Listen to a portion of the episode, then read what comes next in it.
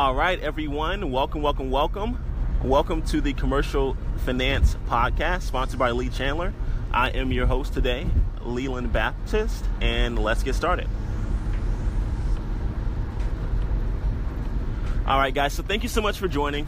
Uh, first and foremost, I really want to go over a conversation I had uh, with a gentleman. Um, actually over the weekend, and so his question was, um, you know, why why is this a good business model? So, kind of give you a background. We were actually inside of, of a McDonald's, all right, and I said, man, this is an amazing business. This is an amazing business. Uh, he said, well, why is it an amazing business? And the reason that I said that is because as I was standing there and I was looking around at McDonald's, and I thought to myself, you know what?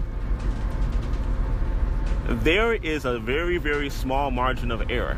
And here's what I mean.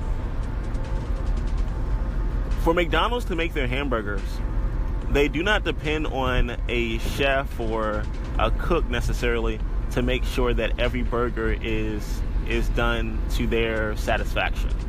In actuality, the burgers are really already prepared and they're actually put into trays that uh, essentially are preheated or pre-warmed.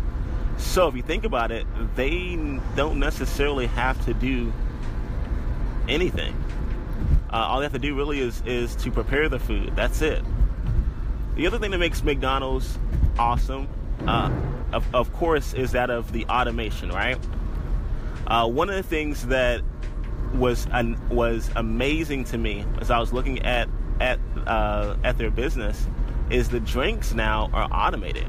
So based on whatever someone says that they want at, the drive drive through, they're able to actually pour those particular drinks and then they're on a conveyor belt.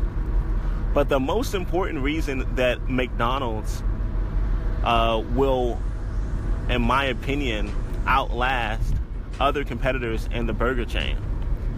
Uh, the reason that that I believe that is because McDonald's has a business model when it comes to uh, sustainability.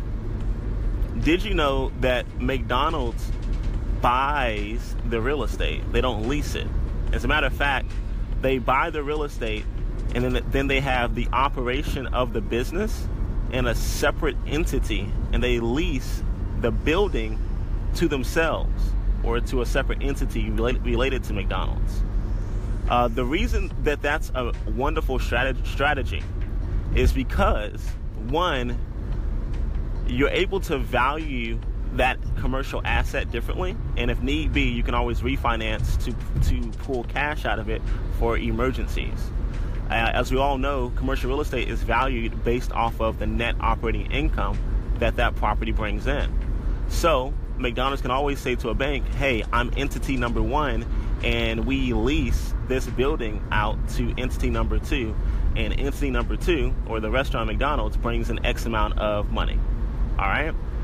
Fantastic business model. And it's actually a business model, model that many more retailers and restaurant owners uh, should have for their business because you have less liability. It's less likely that you will actually end up going under if you have an asset of your own. You're able to create equity, and if need be, you can extract or tap into that equity. All right, guys, that's the tip for today, and I will talk to you guys soon.